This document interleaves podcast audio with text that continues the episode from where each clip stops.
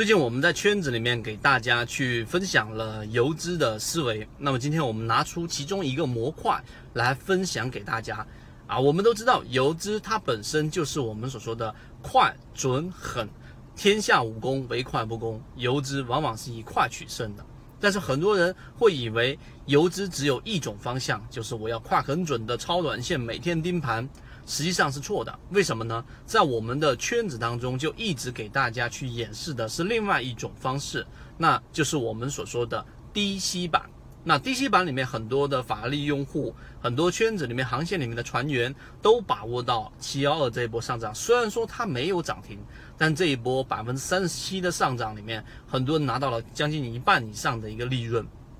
那我们说。低吸板到底需要去掌握的核心关键是什么呢？第一，一定是大方向的判断。大家会认为游资好像是技术分析的这一种，呃，叫做推崇者。但实际上呢，真正我们说的炒股养家也好，甚至于我们说总舵主也好，包括我们前面说的这种乔帮主也好，这些游资席位著名的人，他都会告诉给你，和你看他的交割单研究，你会发现几乎都是在做我们说的低吸板。为什么呢？是我们都清楚啊，低吸板里面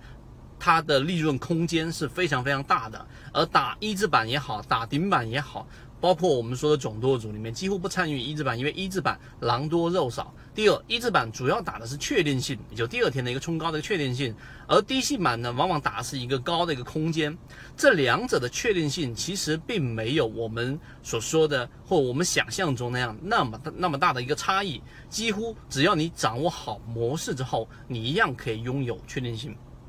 第三个，低吸板呢，它实际上呢要有第。呃，三点核心的关键就是对于我们说的题材的热点的一个大方向上的判断，而真正的游资，它其实在技术分析上花的时间并不多，更多的是对系统完整版专栏在圈子内讲，要系统学习授权入圈 MACD 七幺二大方向的判断，只要你大方向上判断好了，你买的这一个个股。或者你买的这一部分重仓的个股当中，他们所潜伏的板块是这一波主流当中不断轮换的过程当中的这些核心板块，甚至于它直接是龙头板块。于是，只要资金不断的去在里面流窜，最终一定会点燃你已经低吸和提前潜伏的个股类型。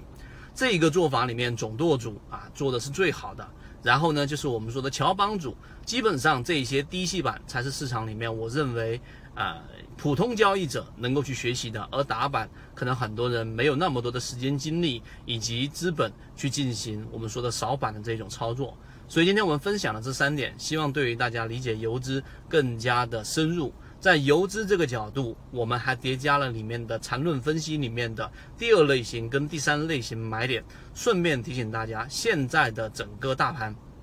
已经进入到了另外一种风格上了。而不是原来的我们说二十一号八月二十一号提醒的避点回踩的第一波确定性低吸行情，而是强者恒强的二八切换。想要了解更多的我们说关于游资也好，关于缠论也好的内容，可以找到我们管理员老师进入到圈子当中学习更多的视频。好，今天讲这么多，希望对大家来说有所帮助。好，各位再见。